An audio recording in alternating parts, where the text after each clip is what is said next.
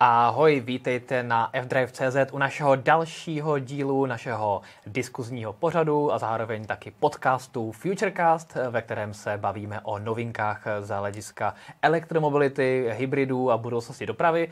Dneska opět se mnou Martin Pulsner, ahoj, a tady se mnou sedí šéf redaktor fdrive.cz Marek Tomíšek. Ahoj. No a dneska to bude jednoduché, a o to více zajímavé, protože máme eh, méně témat, za to opravdu hodně nadupaných, protože včera jsme se byli s Markem projet poprvé v Česku Škodou Enyaq iV, eh, prvním elektrickým SUVčkem od Škodovky a eh, řekneme vám naše dojmy a zároveň vy se nás můžete ptát na to, co na Enyaq říkáme. Co dojezd, co spotřeba, co technologie, co auto updaty, co funkce, co prostor a tak podobně. Ptejte se nás v komentářích na YouTube, pokud nás sledujete živě. Potom dneska jsem se byl projet poprvé také v Česku eh, Opelem Moka E, eh, elektrickým crossoverem z dílny Oplu, který bude nejdůležitějším modelem Oplu pro letošní rok údajně. A dneska eh, byla premiéra velmi zajímavého elektromobilu Kia EV6 sourozence Ioniku 5 s neméně zajímavými parametry a úplně odlišným designem, tak si o něm něco řekneme a za mě úplně úžasný auto. Zároveň, eh, vzhledem k tomu, že se nám blíží premiéra eh, úžasného luxusního Mercedesu EQS, eh, tak tady máme zase další várku oficiálně, neoficiálních úniků ohledně aerodynamiky a také Mercedes ukázal interiér EQS s tím ohromným hyperscreenem, takže se na to mrkneme, co to vlastně znamená a jak to vypadá. A pak tady máme vyhodnocení soutěže o zážitkovou jízdu s Teslou Model X od Teslička CZ minula a zároveň dneska budeme mít novou soutěž, která se bude pojít i s Markem, protože Marek zároveň školí úspornou jízdu a pokud byste chtěli lístek na takovouhle online konferenci, respektive školení, tak ho budete moci vyhrát v, našem, v naší dnešní soutěži. Ohledně toho vám Marek určitě řekne víc. No a samozřejmě v průběhu celého uh, Futurecastu uh, se nás ptejte, jak už jsem říkal na YouTube, říkejte nám vaše názory, ptejte se nás na to, co vás zajímá, nebo diskutujete mezi sebou, to je jedno. A ten nejzajímavější příspěvek, nebo ten, kdo bude diskutovat nejvíce, nebo ptát se nejlépe a tak podobně, tak tomu Petr na konci Futurecastu udělí eh, čestné tričko fdrive.cz. Eh, pošleme tomu nejaktivnějšímu diskutérovi a dotazovateli eh, tričko fdrive.cz, takové hezké polo domů poštou potom, co skončí Futurecast. Takže diskutujte, ptejte se nás a jdeme na to. Enyaq IV. To je velké téma. Eh, vzhledem k tomu, jaký ohlas zbudilo naše video, článek, tak je vidět, že to auto vás opravdu všechny hodně zajímá, aby ne. Je to první české elektrické SUVčko. Velmi zajímavé. Eh, řekl bych eh, říct. i první český čistokrevný elektromobil, protože vlastně City Gold byl elektromobil předělovaný se spalováku. Ano. Takže vlastně první elektromobil, který je opravdu na elektrické platformě. Přesně tak, takže a zároveň je to teda platforma, která, kterou sdílí s koncernem samozřejmě MEB, takže je to vlastně sourozenec ID4. A oproti ní je ale větší trochu a zároveň teda, nevím jak na tebe, ale na mě teda třeba hlavně v interiéru Enyaq působí výrazně lépe než, než ID4. Já, já jsem to vnímal podobně, že opravdu tam to působí jako o třídu uh, vyšší, vyšší auto. To je zvláštní, se zpracování. No, to je... Uh, jednak, jednak je to tím, že, že je i vevnitř uh, větší, takže vlastně i vevnitř působí větším dojmem a hlavně uh, ten interiér není tak strohý jako v té ID4 a to podle mě dělá ten hodně zajímavý dojem, že to opravdu působí jako lepší auto. Takže já jsem byl příjemně překvapený. My jsme měli půjčenou Škodovku nějak včera na nevím, nějakých asi 6 hodin.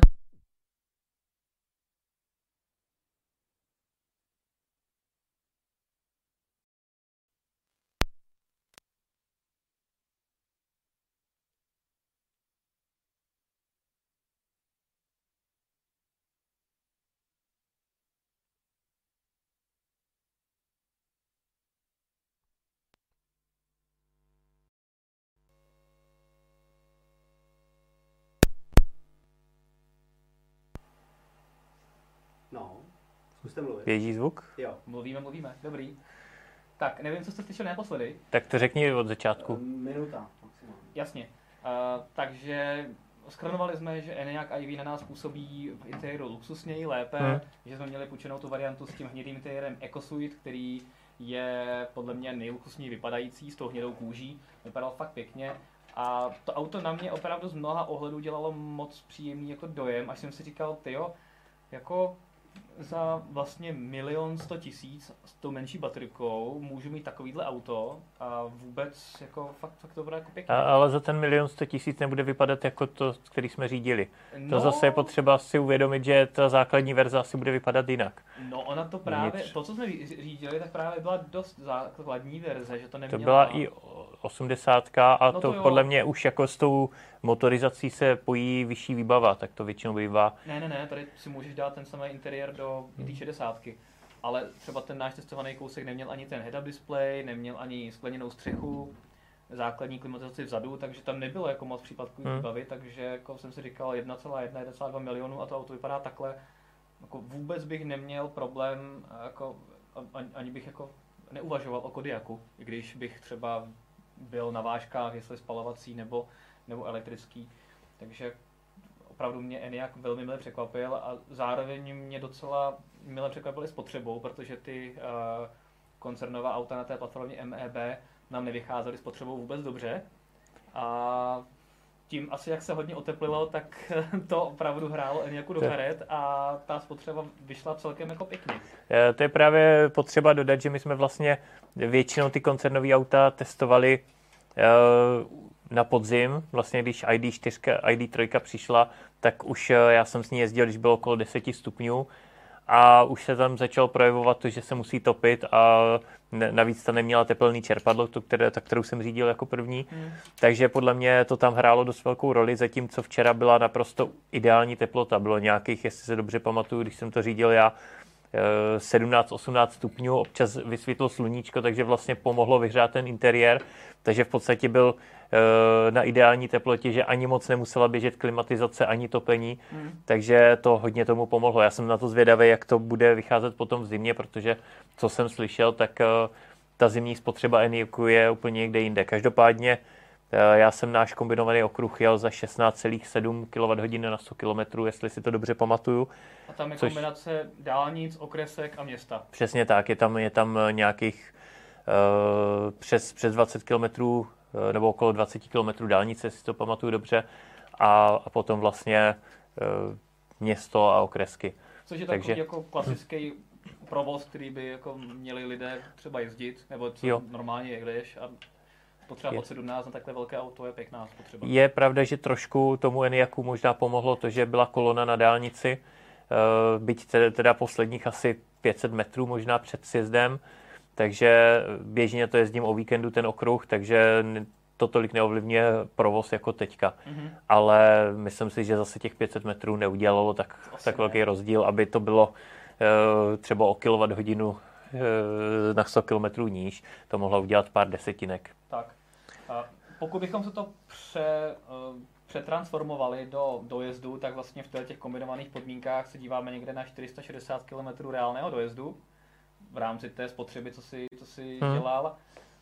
Pokud bychom si brali jenom město, tak já jsem vlastně jezdil do té doby, co jsme natáčeli skoro jenom po městě a měl jsem spotřebu kolem 15, takže tam bych se dostal dokonce přes 500 km, což už jako je docela jako hodně blízko tomu, co deklaruje Škodovka. Ty jsi zmiňoval tu zimní spotřebu. A je pravda, že na internet pronikají ty negativní informace o dojezdu od těch testerů, kteří mm. jezdili v zimě. A evidentně o tom Škodovka ví, protože nám vlastně ráno na té prezentaci říkala, že v průběhu tohoto roku přijde softwarový update over the air, který výrazně zlepší battery management a chování toho auta v zimních podmínkách. Mm. Takže ta další zima, už kdy už nějak bude s tou aktualizací, tak už by měla být na tom trochu lépe. A podle mě tenhle ten samý update logicky by měl přijít na všechny. Je, dostaneme nový mikrofon. Výborně. Tak jo. Tak jsme teďka nebyli... Nebyli jste, jenom Martin byl míň. Jo. Já jsem byl míň, to nevadí. Já, já stejně kecám pořád nesmysly, takže, uh, takže si myslím, že stejný update dorazí na všechny koncernové auta, ono to hmm. dává smysl, protože ten systém je stejný, uh, takže je možné, že ty ID3 i ID4 v příští zimu už budou na tom trošku lépe, než, než byly teďka a ta achilová pata těch koncernových aut se podaří zalepit. To by bylo super, protože uh, evidentně tam je pořád co doleděvat, protože jak jsme si teďka vyzkoušeli v těch ideálních podmínkách, eh, to nemá vůbec špatnou spotřebu. Hmm, právě. Ale, ale prostě ty zimní podmínky, sami jsme si to vyzkoušeli na ID3, že to není úplně ideální. Tak na druhou stranu, já když jsem vlastně jel uh, teďka s tou ID3, uh, ten náš klasický test dojezdu Praha-Olomouc, tak to zase nevypadalo tak špatně a zaj- bylo zajímavé, když jsme srovnávali vlastně stejnou trasu, když jsem jel já s ID3 už novou s tepelným čerpadlem a vedle mě jela ta verze s menší baterkou bez tepelného čerpadla, tak tam opravdu byl rozdíl nějaké 3 až 4 kWh, opravdu to bylo fakt hmm. hodně. A, takže já se s vámi podívám, jestli tady někde mám ty moje, ty moje údaje asi už asi teďka to tady ne, nenajdu, ale byl jsem někde, myslím, že kolem 20 kWh na km na tom na té trase hmm. a ten člověk bez teplného čerpadla tak jel za 22 nebo za 23, což je jako na malé auto typu ID3 docela dost. No, takže... Tak ještě, ještě záleží na tom, a bylo kolem jak, 5 stupňů. Jak, jak on začínal, ty si výjížděl s uh, vytopeným, on třeba výjížděl s nevytopeným, tak no, to jasně. taky něco mohlo udělat.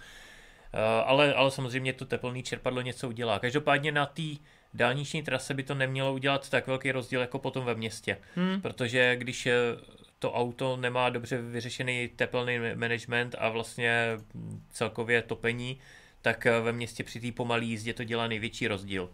Takže eh, potom ty si jezdil včera za 14-15 kWh po městě, ale v zimě by si jezdil pokud, pokud to ještě není dořešený za 25, třeba při stejném stylu jízdy. No. Protože tam se samozřejmě ve městě, jak se jede pomalu, tak je dlouhá, dlouhá doba, po kterou se to auto musí vytápět. Přesně tak, přesně tak. No uvidíme. Uh, bohužel jsme neměli možnost vytáhnout Eniaka do Gronska nebo někde, kde je velká zima, tak uvidíme příští zimu, jak to zafunguje. Každopádně i samozřejmě tady je teďka prostor pro to se ptát. Věřím tomu, že tam asi pár dotazů na elektrickou Škodovku je a Petr nám je tady pošle do studia ty nejzajímavější. Tak Petře, co lidi zajímá? Tak mám tady třeba jeden zajímavý dotaz, eh, jak je na tom infotainment. Někdo teda dokonce k tomu napsal, jestli je stejně zasekaný jako u ID3. Uh, infotainment, uh, co se týče verze, tak už je tam stejná verze, která eh, startuje u ID4, to znamená ta verze, která dovoluje over-the-air updaty úplně všeho celého auta, to znamená, že s tím autem už pro over-the-air updaty nebudete muset do servisu a bude se aktualizovat průběžně úplně stejně jako Tesla, takže jedna z věcí, co má přijít v průběhu letošního roku, tak má být zrychlení nabíjení a zároveň ten druhý softwarový update, který už je potvrzený, tak má zlepšit ten battery management v těch zimních podmínkách a další updaty určitě budou chodit. Uh, zasekaný, mně to nepřišlo nějak zasekaný, jakože ty, eh, je, jako, co se týče, nevím, kdy jste měli zkušenosti s ID3, ale to třeba, jak ID3 startovaly uh, minulý rok, někdy jako srpen, září, a to, jak to funguje teď, tak jako velký rozdíl. Ten hmm. software hmm. doznal velkých změn, updateů tam přišlo opravdu hodně, takže to, jak to funguje teďka, tak se hodně liší oproti tomu, co bylo před půl rokem, takže tam asi hodně závisí, jestli jste, když jste měli s tou ID3 zkušenosti. Každopádně ten infotainment je vlastně stejný jako u Volkswagenu, jenom to trošku přebarvené, trošku jiný design, ale funkčně je to to samé, logika ovládání, všechno je to stejné, takže jako mně se zdal úplně v pohodě, nepřišlo mi nějaká nějaké jako sekané reakce, takže za mě v pohodě. Jo, já jsem ho tolik neměl možnost vyzkoušet, ale taky mně přišlo, že z tohohle pohledu v pohodě. Rozhodně to nebylo jako ID3, když jsem ji poprvé testoval, tam to fungovalo opravdu na heslo a některé uh, funkce, ať jsem mačkal na tlačítko a ozýval se mi ten zvuk, který jakoby značí, že eh, to reaguje to tlačítko, tak vlastně na displeji se nic neobjevilo. Mm. Tak uh, to byl můj první zážitek s ID3 a... Pozitivní, viď? Rozhodně i při mým druhém testu ID3 už eh, se nic takového neopakovalo a vlastně i v Eniaku to fungovalo dobře.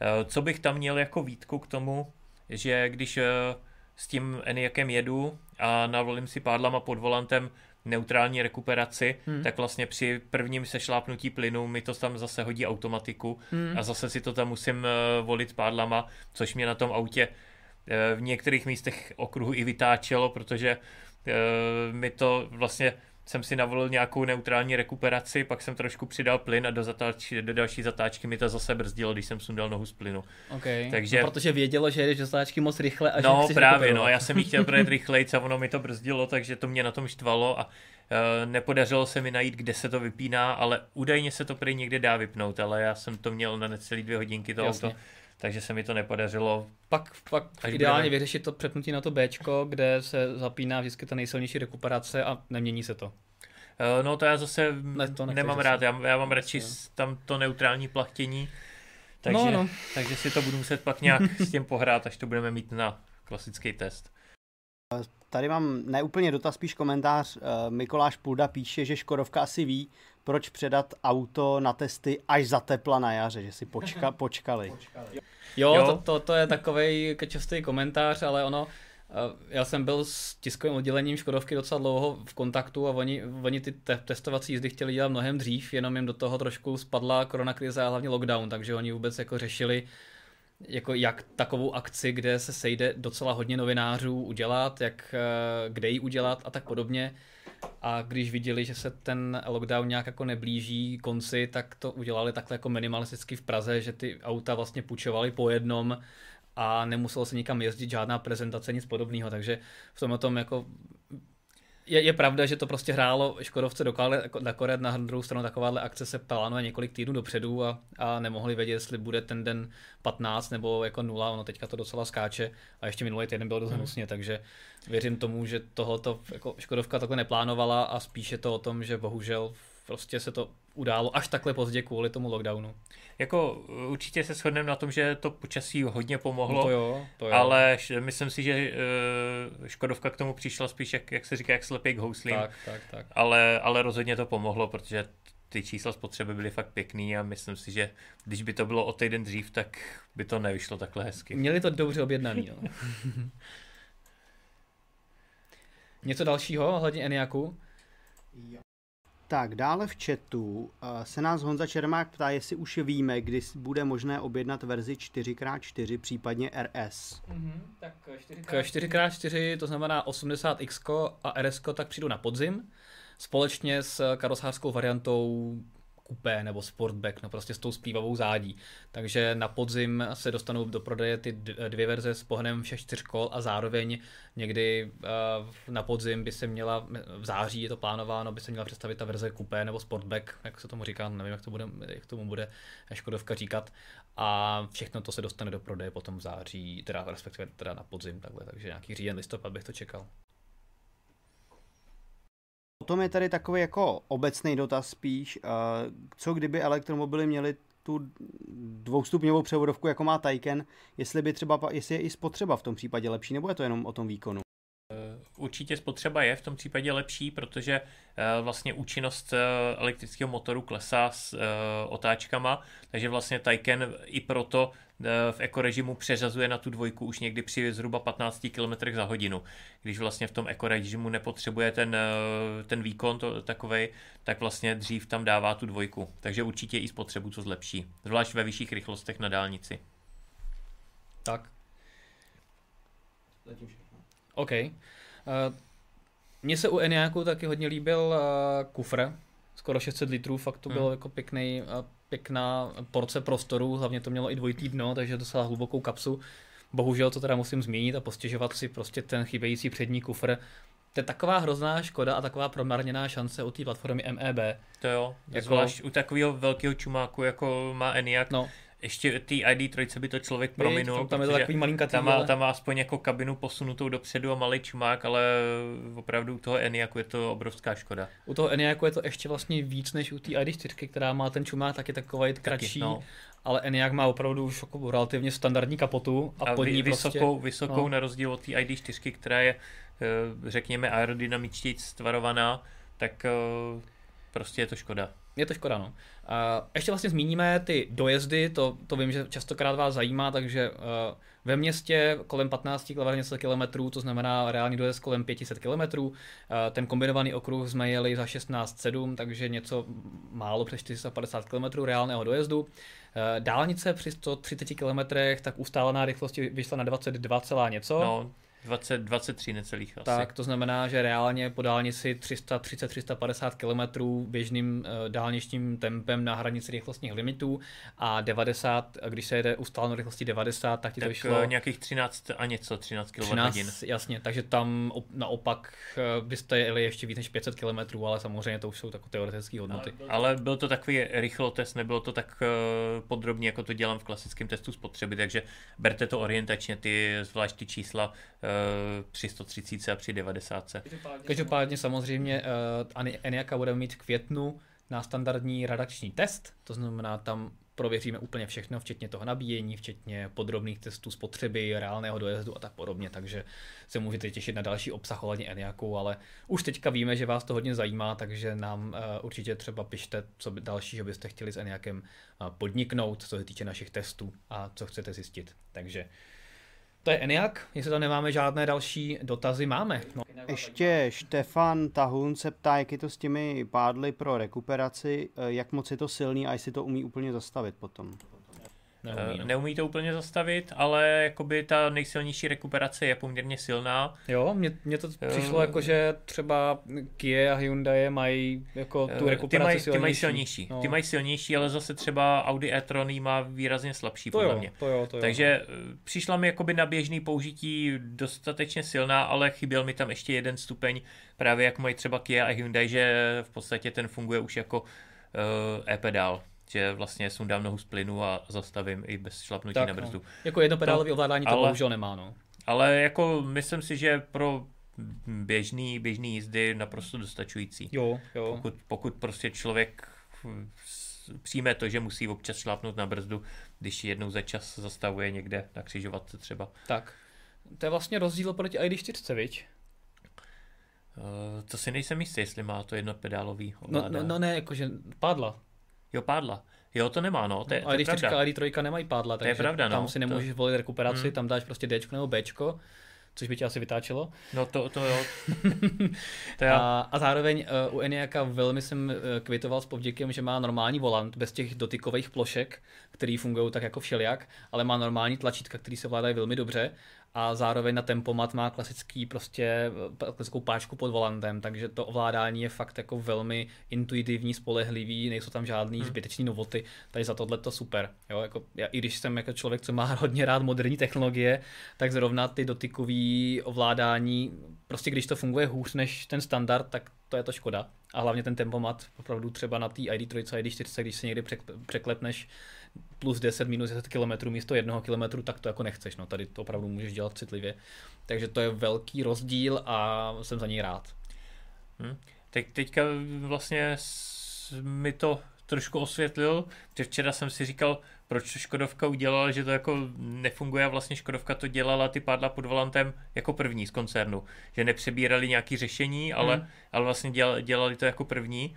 A jo? Já, no, no tak když ID3 a ID4 to nemá, tak, jo, takhle myslíš. Jo, tak vlastně, ano. tak vlastně na té platformě to Škodovka udělala jako první a logicky asi bude potřeba to ještě doladit, jak, aby to fungovalo tak, jak má. Tak, eh, tak to bude ono, no. Já Možná jsem říkal, jo, no. proč, proč to takhle udělali, proč tam ty pádla jsou, když se to pak stejně přepíná na auto automatiku, ale zatímco ostatní části toho softwaru už eh, se dolaďovaly na, na Volkswagenech, hmm. tak vlastně tohle bude muset doladit Škodovka. Myslíš, jo, že to je tím? No, tak OK.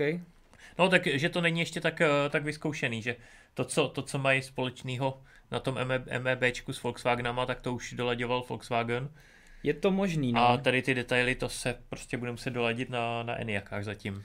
Je to, je to možný, no. Já se každopádně teďka koukám, uh, vzhledem k tomu, že na MEBčku bude i Q4 e-tron, a vlastně to bude takový. Teď mě to taky napadlo, jestli a to tam bude koukám mít. Na, na fotky interiéru a jakože na těch koncepčních ty pádla jsou, na tom, co teďka ukázali, tak ty pádla, jo, jsou tam, myslím, jsou že jsou tam, hm. no, takže jo, tak budou mít pádla taky. Takže to bude Škodovka s Audi ladit.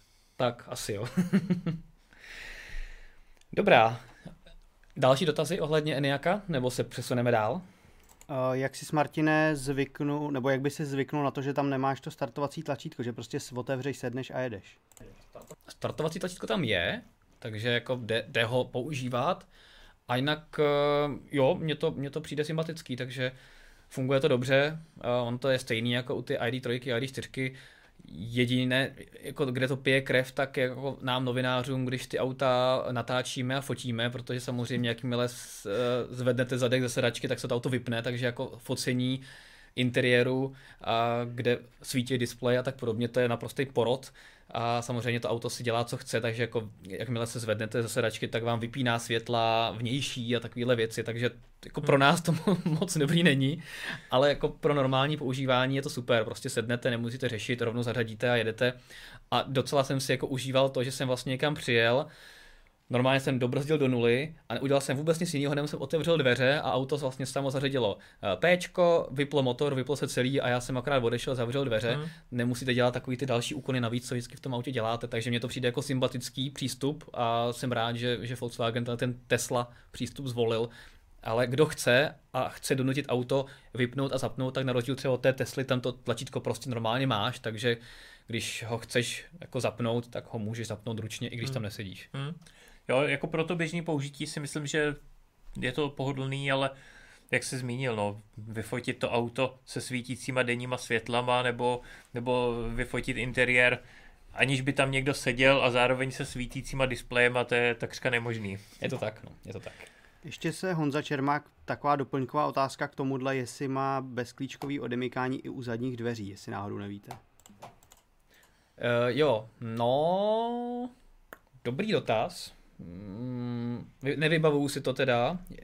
Je pravda, že to by se asi dalo eh, odhalit z pohledu na kliky, jestli tam jsou ty dotykové plošky, tak se můžu jako rychle podívat, ale eh, to se přiznám, že teda za těch eh, pár hodin, co jsme to auto měli, tak jsem zrovna neřešil, ale určitě to bude něco, co můžeme z běžného redakčního testu vyřešit a vyzkoušet. Hmm. Takže teďka se koukám a fu, Hmm. A z těch, asi, těch fotek to úplně asi nepoznám, no. Ale uh, noted, uh, bereme si to, no, jako je tady, je tady, Já myslím, i na zadních myslím, ten prohlubený koukám no. je, Já mám jo, pocit, že... na zadních dveřích ta prohlubeň na ten dotyk prstu taky je, to znamená, že by to mělo být i na hmm. zadních dveří, jo, takže má bez, bezklíčkový i na zadních dveří, což je, což je fajn. Dobrá, takže ENIAC, uh, necháme ENIACem, Eh, i když vás hodně zajímá, tak eh, pokud jste, se chcete podívat na ty naše první dojmy podrobněji, tak eh, článek najdete na fdrive.cz a samozřejmě video jsme vydali dneska ráno oboje v 7, takže se rozhodně podívejte, pokud jste to neviděli. No a, a přejdeme k další novince, kterou jsem si dneska mohl projet teda jenom já, trošku kratší. Zápůjčka Opel Moka E. Další z těch oblíbených crossoverů segmentu B je to jedno z nejdůležitějších aut pro Opel tohohle roku, zároveň navazuje na vlastně předchozí moku, předchozí generaci, které se prodalo milion kusů. A teďka poprvé je na, i v elektrické verzi.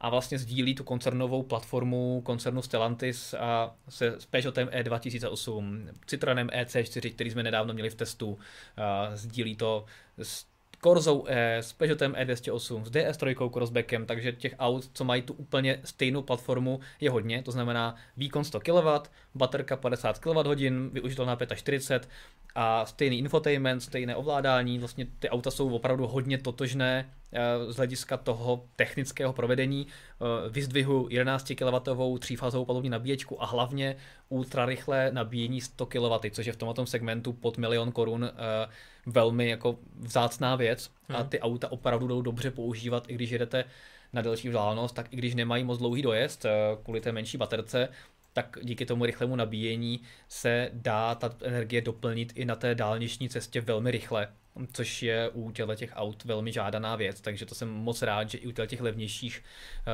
aut se postupně začíná ta 100 kW uh, výkonová uh, věc a to nabíjení takhle více objevovat. A jinak pěkné auto, designově samozřejmě je to něco hodně jiného než Citroën, případně něco jiného než Peugeot a tak podobně. A je super, že si vlastně každý může vybrat podle designu, protože technicky jsou ty auta stejný, liší se trošku jako eh, velikostí. Z těch všech aut největší je vlastně Citroën EC4, na druhém místě je Opel Mokka E a z těch crossoverů je nejmenší právě Peugeot, který je i hodně úzký, ale zase ten design má ten Peugeot nádherný, takže tady si každý může vybrat, eh, co vlastně preferuje. Opel je třeba zajímavý tím, že už v základu má full LED světla a hmm. jako jedno z mála aut v segmentu po 900 tisíc si můžeš do něj dát i uh, Matrix světla, což jako je fajn. A vlastně i když se do té moky Ečkový na, nařacháte veškerou výbavu, úplně všechno, co tam jde dát, tak se stejně nedostanete přes milion korun, včetně DPH, což mi přijde docela jakoby hmm. sympatický.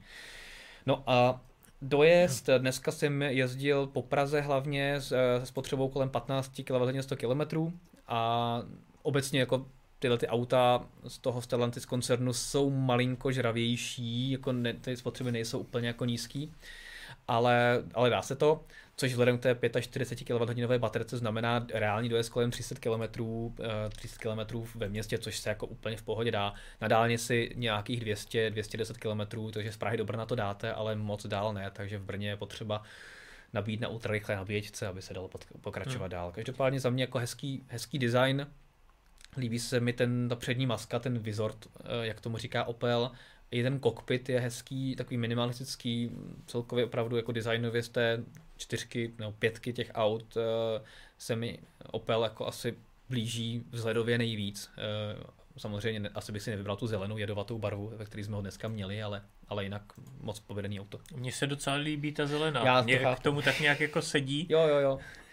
A zároveň jako... s tou černou kapotou to vypadá hezky. Jako, já jsem to auto viděl jenom na, na fotkách, na videích, ale musím, musím taky říct, že vzhledově bych váhal, když, bych se, když se budeme bavit o těch crossoverech, tak mezi uh, 2008 a, a Mokou. Hmm. Že ty dvě, ty dvě se mi líbí jakoby z těch crossoverů nejvíc. Jo, jo, ale ta Moka hmm. přece jenom působí trošku větším dojmem, taky to je větší auto, hlavně širší, ten Peugeot je přece jenom jako z těch C3 nejmenší, takže já bych asi volil tu Moku, Případně tu C4, to je taky jako hezká, jenom, hmm. ale přijde mi ten předek, mi přijde u tý, toho Citroenu takový zvláštní s těma rozdělnýma světlama.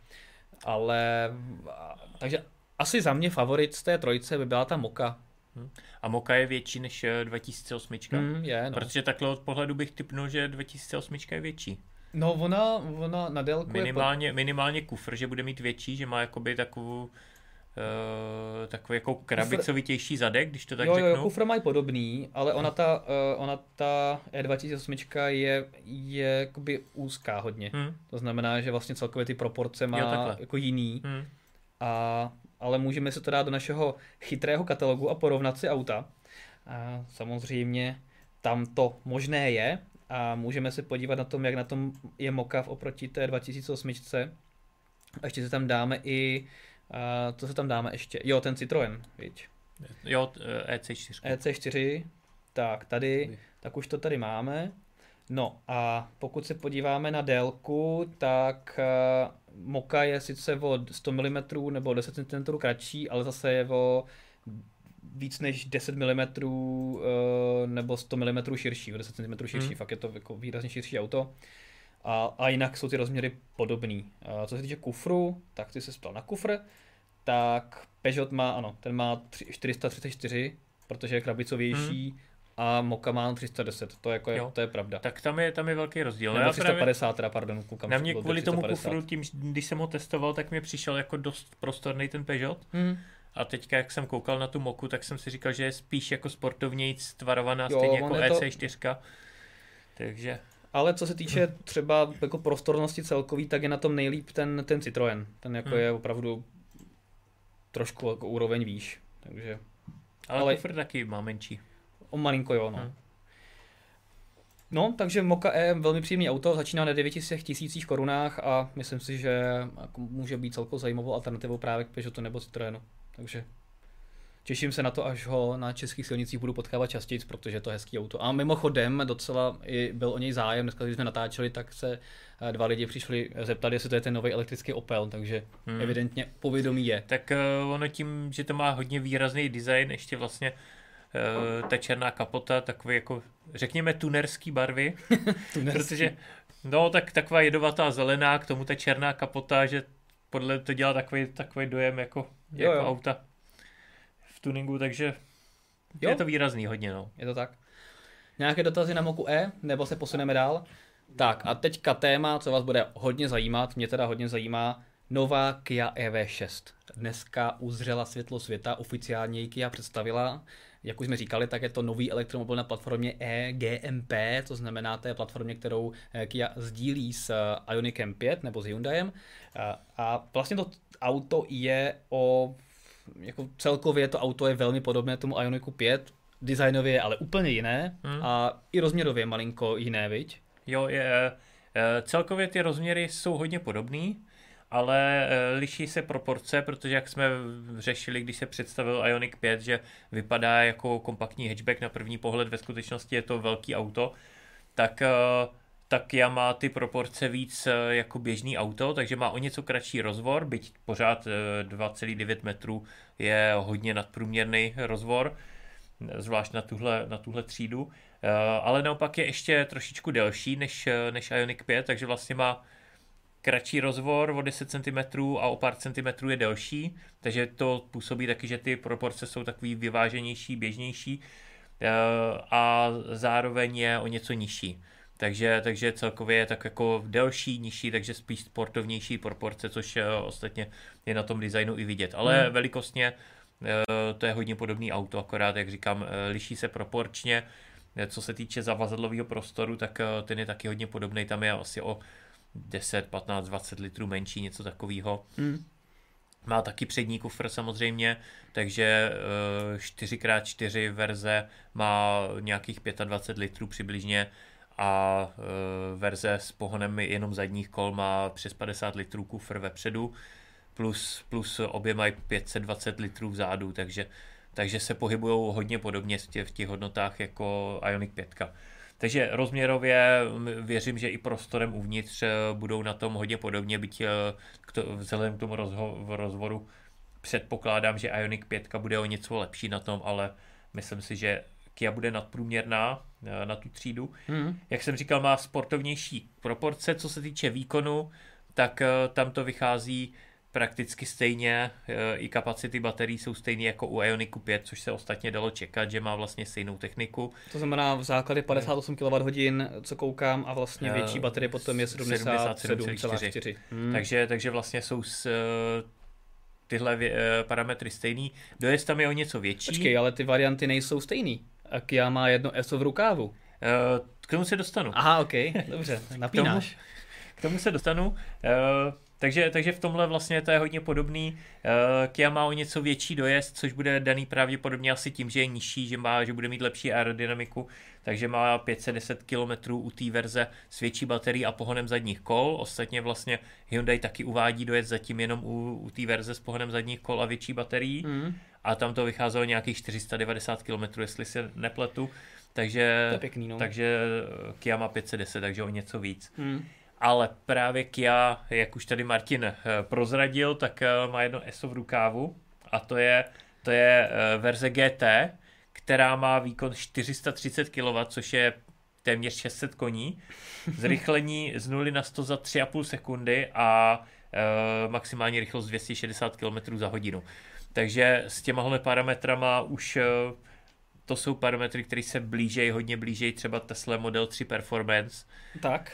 A myslím, případně Tesla Model Y Performance hmm. potom případně, takže konečně tak. možná tady uvidíme nějaké auto, které se s těmihle auty mo- bude moct měřit. Tak, protože zatím, zatím Tesly v tomhle nemají konkurenci a tohle opravdu se tomu hodně blíží hmm. a myslím si, že v tom bude hodně zajímavý svezení. To jo teda. To, Takže... No, to jsem hodně zvědavý. Tak oni i ty, i ty základní verze jako zrychlují celkem pěkně, jakože i ta nejslabší verze s těmi 58 kWh na stovku zrychlí za 6,2 vteřiny. Jo, o tom jako... žádná, jako parametry to jsou pěkný, ale ale pořád na, na trhu chybělo auto, kromě Porsche Taycanu, který zase je úplně někde jinde cenově, který by dokázalo se přiblížit těm parametrům, co nabídnou Tesly hmm. za mnohem nižší peníze. Ještě Audi e-tron GT taky, taky o něco jiný, jiná cena než, Trošku. než eh, třeba zmíněná Tesla Model 3 Performance, která vlastně je za nějakých 1,6 milionů a už, už má vlastně tyhle par, parametry. Tak. Takže si myslím, že tohle to bude takový jako výrazný, výrazný konkurent těhle, těhle performance Tesla. Jo, já se na to tě, hodně těším. Samozřejmě EV6 má všechny ty funkce, co má Ionic 5, takže dokáže tahat přívěs eh, až 1,6 tuny, Zajímavostí je, že musíš mít nabitou baterku na 500%. Tak, teď jsem, to, teď jsem to chtěl eh, připomenout. Má nabíjení jiných elektromobilů výkonem až 3,6 kW, takže taky je, má tu, vlastně taky tu schodnou zásuvku vnější, která funguje i když je auto vypnuté, což je taky hodně unikátní funkce, kterou pokud se nemýlím, opravdu kromě toho Ioniq 5 nemá žádné jiné auto. Tam taky byla nějaká podmínka, ale nepamatuju si přesně kolik procent, myslím, že 15-20 procent uh, musí mít nabito, aby to fungovalo. Jasně, aby si nevyplácal svoji baterku, když... To, ta podmínka teda byla u Ioniku, ale předpokládám, že to bude stejný Jasně. u Kia. No, takže uh, i tohle to umí. Co se týče interiéru, tak ten je hodně, hodně jiný než u Ioniku 5. Je takový hodně klasický, ale, ale prostě každý si vybere to svoje. Hmm. U toho Ioniku 5 tam je nádech toho retra, protože tam ten měl odkazovat na Hyundai Pony první generace. Tady, tady zase to designéři pojmuli jinak, sportovnějc, ale jak říkáš, ty auta jsou jiný, designově úplně jiný, takže Eh, auta s podobnýma parametrama a předpokládám i podobnou cenou s úplně jiným designem jsou výborná věc, protože každý si vybere to, co se mu líbí víc. Tak. No a velmi důležitou součástí EV6 je, že má 800V architekturu, stejně jako Ioniq 5, eh, což mimo jiné znamená ultra rychlé nabíjení a teďka se držte, protože ty parametry, co Kia vlastně zmiňuje, tak opravdu uh, jsou na úrovni Porsche Taycana, který hmm. ale cenově někde úplně jinde. Z 10 na 80% kapacity se dá Kia EV6 nabít za 18 minut u všech provedení a za 100 km nabijete za 4,5 minuty, což jako to je, to je fakt kalup. Opravdu už jako nějak skoro nezdržuje.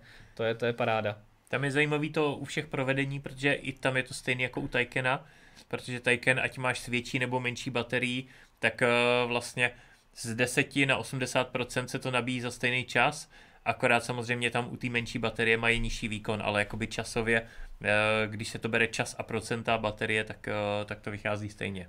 Každopádně taky Kia neoznámila ten maximální nabíjecí výkon v kilovatech, viď? Neoznámila, no. takže...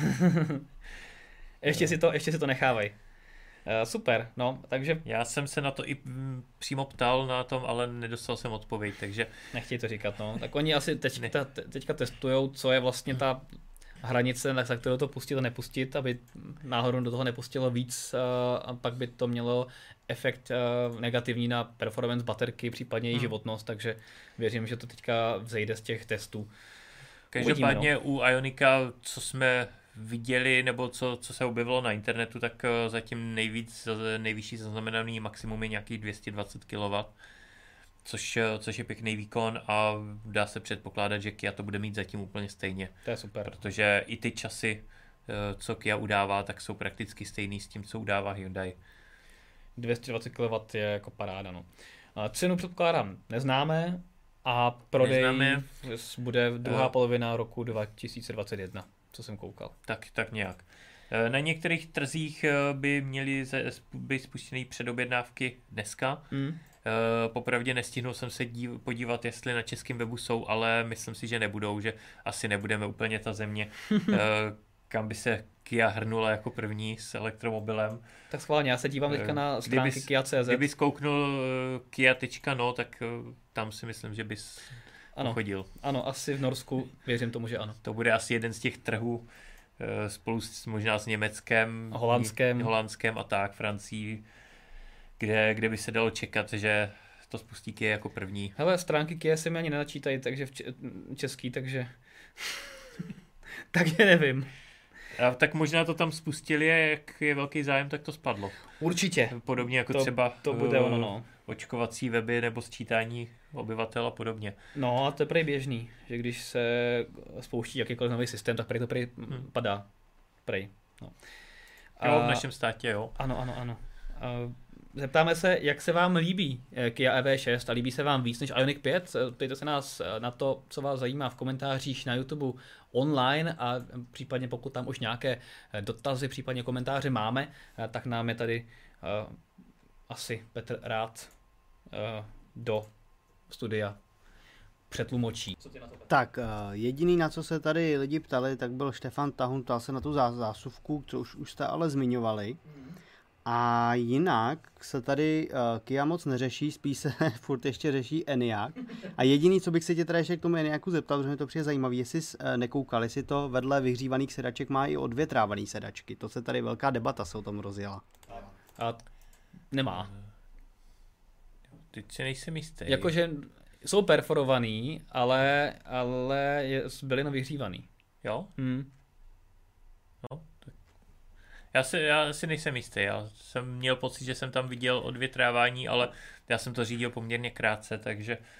No, nechci. počkej, kdo to viděl? Jako v, v infotainmentu, jo. No, ale teď přemýšlím. Jako, byla to... tam tlačítko na, na, na vyhřívání, ale, hmm. ale jako nevím, no. Jako je možný, že mi to taky uniklo a zároveň nevím, jestli eh, je možný, že bychom neměli tu verzi, která to podporuje na druhou stranu. Měli jsme ty nejlepší sedačky kožený s, těma, hmm. s tou perforací, takže kde jinde než tam by to mělo být, takže eh, divil bych se, kdyby to tam bylo, ale co není, může být. Třeba, třeba jsem se akorát blbě koukal a, a bude to tam. No. Já teda tady doplním uh, pro všechny z chatu. Ivonal píše, že uh, oficiální informace to Škoda nikdy neuvádí a díleři všichni mají uvedeno, že tam to odvětrávání není. A naopak jiný komentátor zase píše, že už viděl zahraniční recenzi, kde ten recenzent zmiňoval, že to tam údajně je. Takže těžko říct v tuhle chvíli. No, no. Tak, tak uvidíme. Možná, možná to bude souviset s nějakým výbavovým stupněm, u Škodovky se často stává to, že ty výbavové stupně jsou pro různé trhy e, jinak, takže uvidíme. Uvidíme, no. Tak to jsem rád, že se pořád řeší nějak a místo Kia EV6. Tak pojďme řešit něco jiného. Pojďme řešit Mercedes-Benz EQS nádhernou vlajkovou elektrickou loď od Mercedesu, která se chystá už v Dubnu na svoje oficiální odhalení a Mercedes nás zásobuje dalšíma dalšíma uh, unikama a novinkama. Naposledy se podařilo uh, zjistit a vlastně to Mercedes zveřejnil na portálu Inside EVs uh, to, zmi- to vlastně tu prezentaci uh, přetlumočili, je, že Mercedes-Benz EQS bude opravdu nej, aerodynamičtější produkční auto, které kdy bylo postaveno. Hmm. Což a součinitel odporu má mít 20. Eh, to jako, že bude lepší i než Tatra 77, jo? Mm-hmm. To jsme kam klobouk teda. A nebude mít zakrytý zadní kola asi. To nebude. Každopádně... Když to zvládne teda be, eh, bez zakrytých zadních kol, tak... To vypadá, vypadá, vypadá odkrytě to kolo, mm. takže... Uh, jo, takže Eh, koeficient opravdu 0,20 eh, s tím, že vlastně by tím pádem EQS porazilo eh, Lucid Air, který se dosud chlubil nejlepším koeficientem odporu 0,21 a také vím, že Tesly teďka vlastně s tou modelem S se chlubili tím, že mají velmi dobrý koeficient odporu a myslím, že tam je to bylo 0,22 něco, pokud hmm. si dobře pamatuju. Takže EQS by mělo být ještě aerodynamičtější. Je pravda, že to není ten úplně, jak jsme se bavili i minule, klasický sedan, ale má takový ten sportovní, tak, sportovní tvar jako eh, čtyřdveřového kupé spíš, mm-hmm. takže už, už na té siluetě je vidět, že opravdu na té aerodynamice si dávali hodně záležet. Jednak, jednak to samozřejmě má přínos v podobě té aerodynamiky a zároveň to vypadá sportovně. Tak. A Teslu Mercedes porazí nejenom v aerodynamice, která je důležitá právě pro dojezd, a právě ale i dojezdem. Hmm. Zatímco uh, nejdelší dojezd modelu S Long Range je 402 mil, hmm. takže v přepočtu uh, něco málo přes 600 km, tak Mercedes má mít podle VLTP 435 mil dojezd, což je dojezd, který častokrát nemají elektromobily ani v kilometrech, ale tohle je v mílích a v kilometrech to je 700 km podle VLTP. Hmm. Eh, díky té výborné aerodynamice a zároveň vý, velké baterce 108 kWh, což bude největší baterka, kterou vlastně v produkčním autě elektromobilu v běžném klasickém osobním najdeme. Dokud nepřijde Lucid Air. Dokud nepřijde Lucid Air, přesně tak, přesně uh, tak. Ale tady se to hodně řešilo, že vlastně zatímco Mercedes eh, ten delší dojezd dosáhnul lepší aerodynamikou, tak vlastně Lucid to dosáhnul tím, že tam prostě dal pár kWh navíc. Eh, to je pravda, zároveň Mercedes eh, i avizoval, že hodně pracuje na efektivitě té platformy EVA, takže, takže to jde vlastně, všech, všechno to skloubili, dali o něco vyšší, větší baterku, než používají Tesly, zapracovali na aerodynamice, asi na té na efektivitě a výsledek vypadá hodně pěkně. Takže uh, opravdu EQS začíná po všech stránkách vypadat jako opravdu ultimátní EVčko. Hmm. Samozřejmě uh, asi není uh, cílem Mercedesu postavit i nejrychlejší EV, takže to, ten to, že zrychlíš z 0 na 100 za dvě vteřiny, to asi zůstane pořád domenou Tesly, té, té uh, Plate Plus verze, hmm.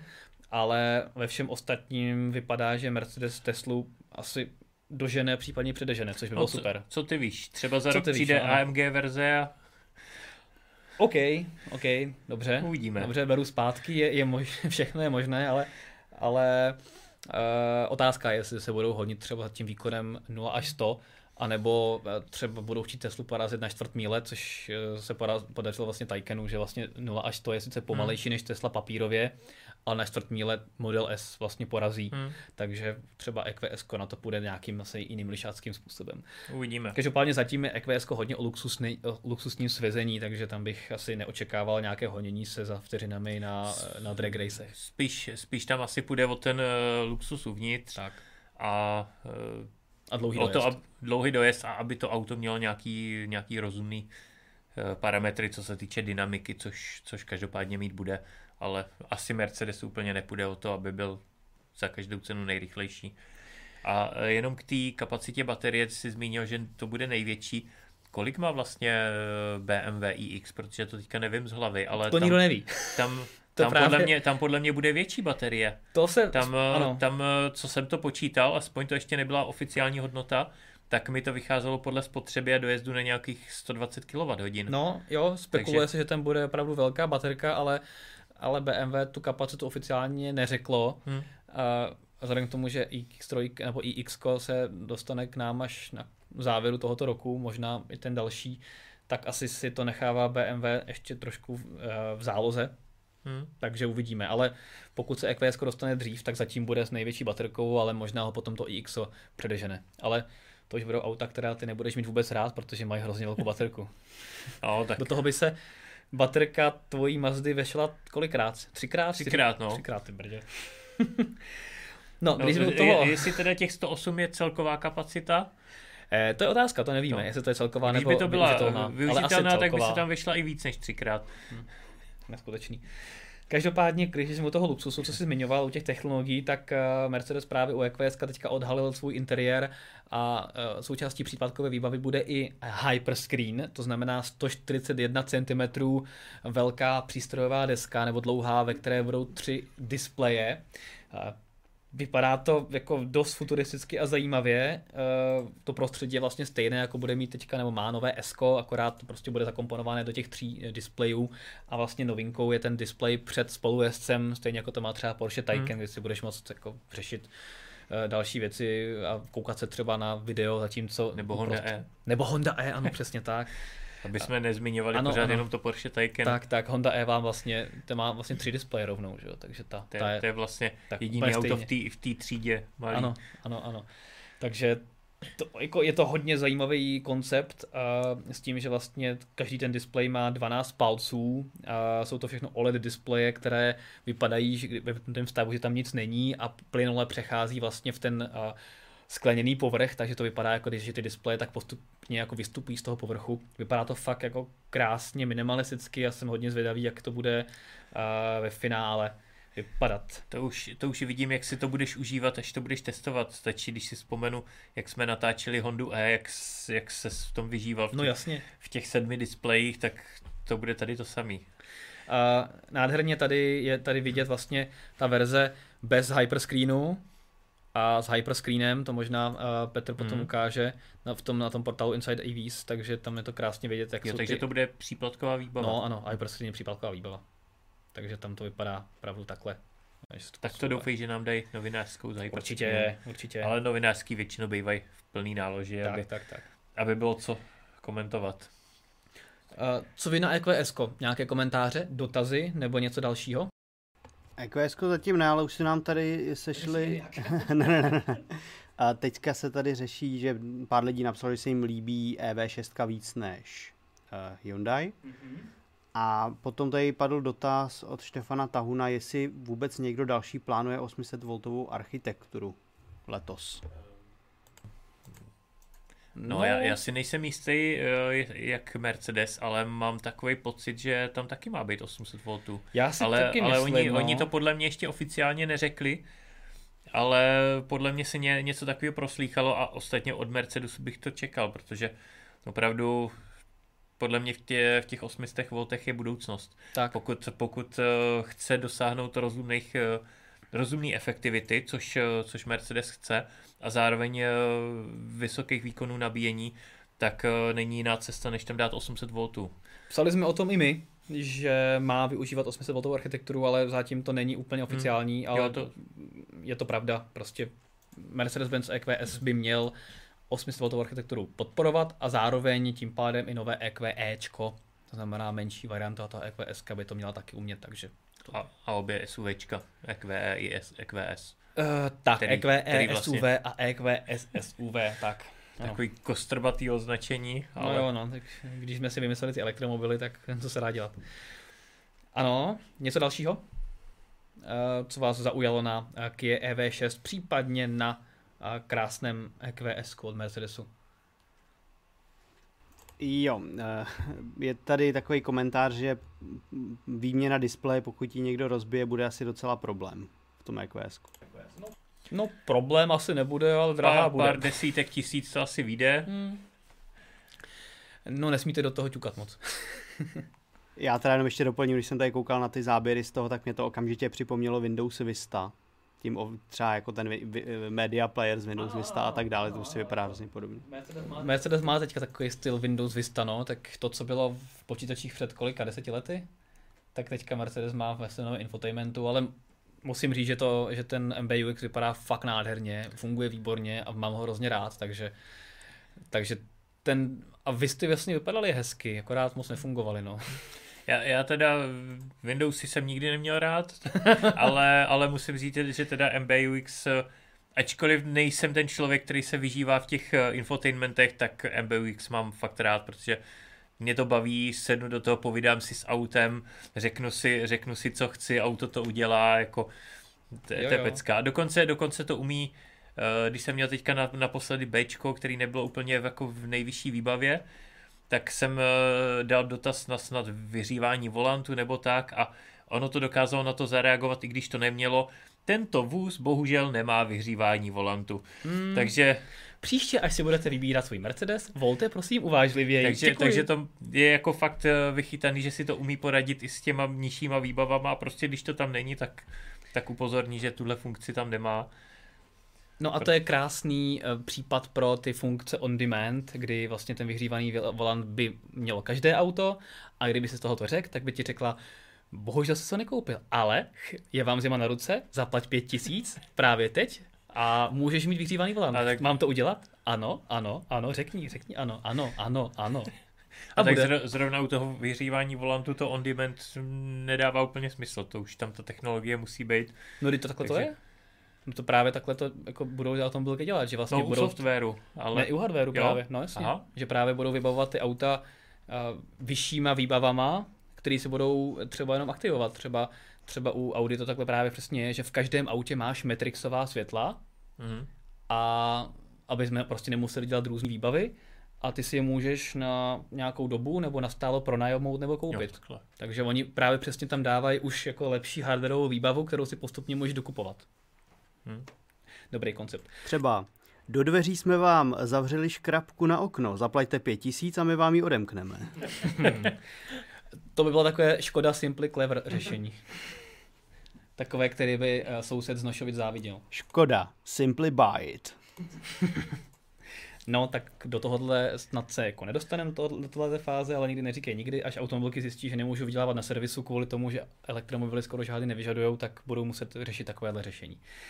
No, uh, dobře, to byl EQS. Pojďme vyhlásit soutěž z minula a zároveň vyhlásit soutěž na teď, která se bude pojit s... Nebo chceš ještě, říct nejdřív ten eh, rekord? Eh, ještě mezi tím ten rekord jsem chtěl říct. Aha, že, dobře, že, tak řekni že potom ten nej, nejdřív, nejdřív vyhlásíme soutěž a pak tak si to, ano. k ní řekneme ten rekord, který s tím tak nějak souvisí. Tak si to odmoderuj, jak chceš, já ti do toho nebudu mluvit. takže, takže co se týče soutěže z minula, ano. která byla o zážitkovou jízdu od Teslička.cz, ano. Tak eh, otázka zněla, kolik kilometrů najela posádka Tesličky eh, při tom, při té minulý eh, jízdě na autopilota s modelem 3 mm-hmm. na jednu baterii. Ano.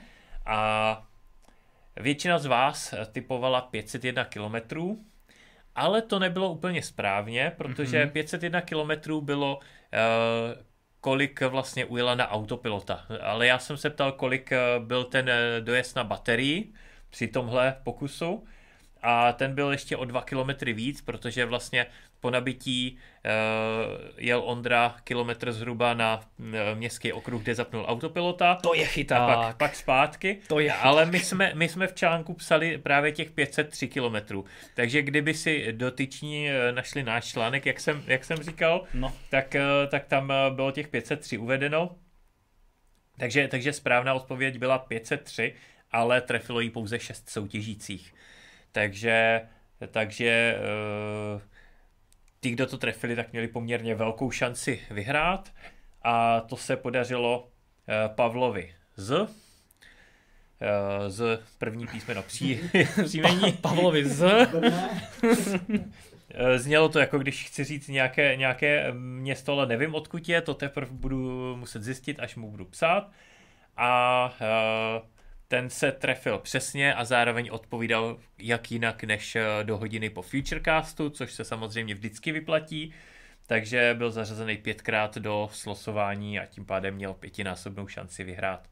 Takže eh, mu gratuluju a ozvu se mu s eh, voucherem. Výborně, výborně. Tak super. Tím pádem jsme uh, teďka mohli porovnat i teda ten původní rekord teďka s tím novým. Právě proto jsem to chtěl vzít hned, hned Máš potom. to krásně vymyšlený. ano. A, a tam eh, vlastně teďka o víkendu se jela prakticky stejná akce uh, s pár detailama uh, jinýma. Jede, jeden byl, že to byl model X místo modelu 3. Mm-hmm. A druhý byl, že to auto bylo plně obsazený, sedmi, sedmi lidma, protože to bylo, byla sedmimístná verze modelu X. A vzadu seděli trpaslíci. Uh, no oni se tam nějak střídali, nevím, kdo seděl vzadu, ale bylo tam sedm lidí v autě. Mm-hmm. A uh, třetí rozdíl byl v tom, že uh, se tentokrát i zastavovalo. Protože předtím to jeli s, bez zastávky i na čurání a tak, takže to museli vydržet 8 hodin nebo jak dlouho jeli v autě což teda jsem jim opravdu nezáviděl, když jsem sledoval ten přenos a Rozumím. viděl jsem, jak se tam kroutí všelijak, hmm. tak teďka se rozhodli, že udělají tři zastávky, takže, takže jeli tak jako na pohodu se třema zastávkama, s tím, že samozřejmě to odbočení k nabíjecí stanici se nepočítalo jakoby do zásahu řízení, protože uh, to prostě museli takhle přerušit. No a rozdíl v kilometrech kolik ujeli? Uh, ujeli 540 km. Takže víc než u trojky. Uh, víc než u trojky, mm. ale uh, je potřeba dodat, že teďka v neděli byly lepší podmínky, bylo teplejc, než když jeli poprvé, to jeli tenkrát, to byl myslím, že prosinec, mm-hmm.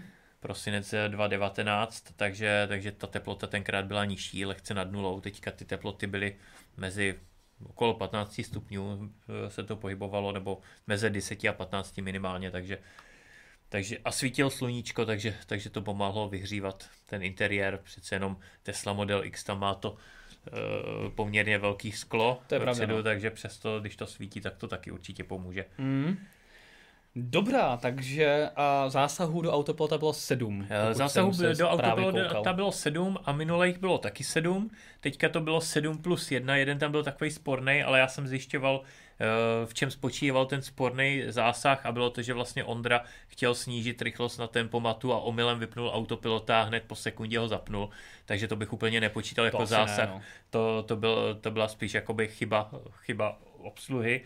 Takže, takže zásahu do autopilota byla prakticky, bylo prakticky stejně a jako zajímavý, v tom předchozím. Promiň, že to skáču, zajímavý je, že vlastně byly to dva roky ale uh, je vidět, že se v tomhle tom vlastně autopilot nikam neposunul, protože ty zásahy byly úplně ve stejném místě a bylo jich vlastně stejně. Je to, je Ten to sjezd z, co to byla, z magistrály uh, směrem to... na, v Holešovicích směrem na do tunelu. Přesně, přesně tak. Takže no. tady zase na druhou stranu je, je vlastně škoda, že když se to dělalo po dvou letech, tak se vlastně ukázalo, že se ta technologie v tomhle tom nikam neposunula, což je škoda docela. Já bych to řekl, že technologie se posunula, ale ne v Evropě. No, reálně. Ta, ta evropská verze je prakticky pořád stejná. Tak, tak, takže což je trošku škoda. Já jsem osobně fandil tomu, že teďka ta, to X ty tu jednu zatáčku dá, hmm.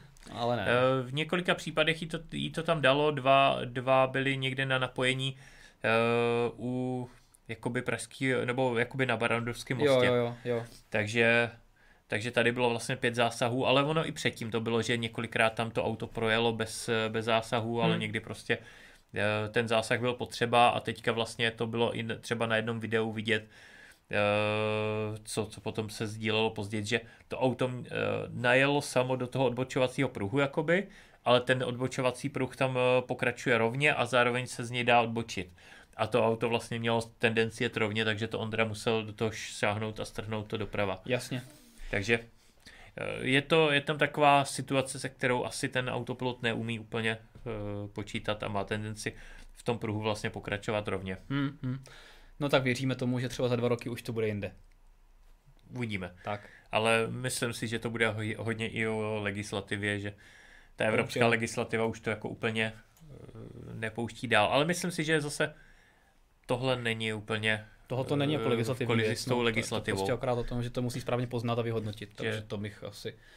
Myslím si, že kdyby tam ten posun v technologii byl, tak tam ne, není žádný omezení v tomhle hmm. směru, takže klidně by těch zásahů mohlo být míň, ale prostě ten posun moc není. No. Ale uvidíme, uvidíme za další do... rok a půl, za dva, tak, tak, jestli, tak. jestli se zopakuje podobný pokus, tak uvidíme, kam se to posunulo. Přesně tak. No a úplně nakonec, tady máme, ano, já bych tam jenom ještě vsunul jeden akční dotaz. Uh, Rudolf Flach se ptá, je to teda jako trochu mimo, ale přišlo mi to zajímavý. Jestli nemáš teďka info z Prečka, jak to bude s tím ukončením dobíjení zdarma a zda už bude funkční aplikace od 1. dubna. Eh, zjišťoval jsem to dneska a ještě nemám odpověď. ale od 1. čtvrtý by měla fungovat uh, ta aplikace na nabíjení. To znamená, pokud to vyjde tak, jak se má, tak by to opravdu mělo fungovat toho prvního čtvrtý, ale jestli to tak bude, tak to se uvidí. ale určitě teďka to zjišťujeme, takže nejpozději zítra by u nás měl být článek, případně video o, o tom, jak to bude. Takže sledujte fdrive.cz. A teďka jdeme na soutěž. Trada, můžete vyhrát takže... soutěž s, o večeři s Markem Tomíškem. Uh, nebude to večeře, Online ale... večeře. ale Eh, jelikož se nějakých 15 let věnuju úsporné jízdě, eh, přesto jsem se vlastně dostal k elektromobilům a hybridům a obecně úsporným pohonům, tak eh, mám za sebou i nějaký úspěchy v ekorelí i při dálkových úsporných jízdách, tak se snažím i ty zkušenosti předávat dál, protože rád pomáhám dalším lidem snížit spotřebu emise a vlastně i ušetřit nějakou tu korunu. A pořádám kurzy úsporné jízdy přes portál Naučme se CZ. A teďka vlastně poprvé ve Futurecastu můžete tenhle kurz vyhrát. Eh, tam je jednak klasický kurz, eh, kdy to je jenom online a jenom vlastně teoreticky učím, jak, eh, jak je to úsporně, ale je tam potom možnost osobního To je ta večeře, kurzu, jak jsem říkal, že jo? Kdy, kdy to je nejenom, nejenom o té teorii, ale že i ve vašem autě si sedneme a dáme si vlastně hodinu praktického kurzu přímo, přímo ve vašem autě. Včetně a... teda zastávky v McDriveu s tou večeří. To jsem neřekl, ale takže, takže o, tohle, o tohle se soutěží a uh, Petr tam teďka ukazuje stránku toho, toho kurzu a vy asi čekáte na tu soutěžní otázku. A ta se týká jedné uh, právě té rekordní jízdy, kterou jsem uh, vlastně před přibližně dvěma lety začal spolupráci s F-Drivem mm-hmm. a sice v roce 2019 jsme jeli rekordní jízdu ve, ve 24 hodinovce Hyundai Kona a já se vás ptám, kolik kilometrů jsme tehdy za těch 24 hodin najeli. Takže v elektromobilu Hyundai Kona. V elektromobilu Hyundai Kona. Tehdy to je první generace, respektive to je ještě ne z Nošovic. Tak, tak. Takže taky jsme o tom samozřejmě psali na F-Driveu, eh, je to zaregistrované jako oficiální český rekord, takže není úplně těžké to dohledat. Takže kdo to dohledá a správně napíše, tak bude zařazený do slosování a jak už to u nás chodí, když to uděláte teďka hned, tak budete zařazeni pětkrát a při minulý soutěži se opět potvrdilo, že se to vyplatí. Takže kdo sledujete online, tak uh, doporučuji to udělat hned. Mm. A kdo nesledujete online a posloucháte ze záznamu, tak uh, to je, budíš to takový doporučení pro příště, Eh, v úterý 16 hodin nás poslouchat online. Tak. Dobrá. A jednu soutěž jsme vyhlásili a druhou vyhodnotíme, protože eh, teďka nás čeká vyhodnocení, kdo z vás byl nejaktivnější v průběhu tohoto Futurecastu, kdo se ptal nejlépe, kdo pokládal nejzajímavější dotazy a tím přísným eh, rozhodčím, jako vždycky, je náš Petr. Tak na, toho, na koho to dneska padne, Petře? Kdo si od nás, kdo si od nás odnese tohoto krásné tričko fdrive.cz a kdo si s ním bude moct pišnit třeba při jízdách v autě? Nejenom úsporných. Tak já bych rád řekl, že to je zase hrozně těžký, protože tady byla spousta aktivních lidí se skvělýma dotazama, takže doufám, že to jako nikdo nebude brát nějak špatně, když jsme vás dneska nevybrali. Ale já bych dneska zvolil uživatele s názvem Ivo Nal, protože tady skvěle doplňoval chat, když se lidi ptali a myslím si, že měl spoustu tady fundovaných eh, odpovědí takže ten si podle mě tričko od nás zaslouží, tak já poprosím Ivo Nala, aby nám poslal e-mail, který najdeš na fdrive.cz v patičce. Pošli tady Markovi informace, jak velký chceš tričko a kam ho chceš poslat. Díky moc.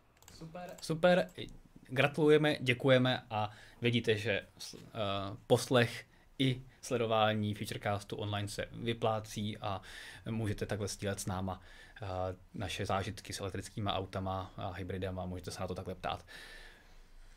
To je ale už konec eh, dnešního Futurecastu. My vám děkujeme za pozornost. Pokud tam nemáme žádné zajímavé další dotazy, tak se na vás budeme těšit zase za dva týdny a opět vás poprosím, pokud vás eh, náhodou ještě nenapadlo nám dát odběr na YouTube, na fdrive.cz, tak, tak prosím učiňte, abyste hnedka věděli něco nového eh, ohledně nových videí, která vydáváme, třeba když vydáme něco jako teďka ENIAC a další nové zajímavé věci.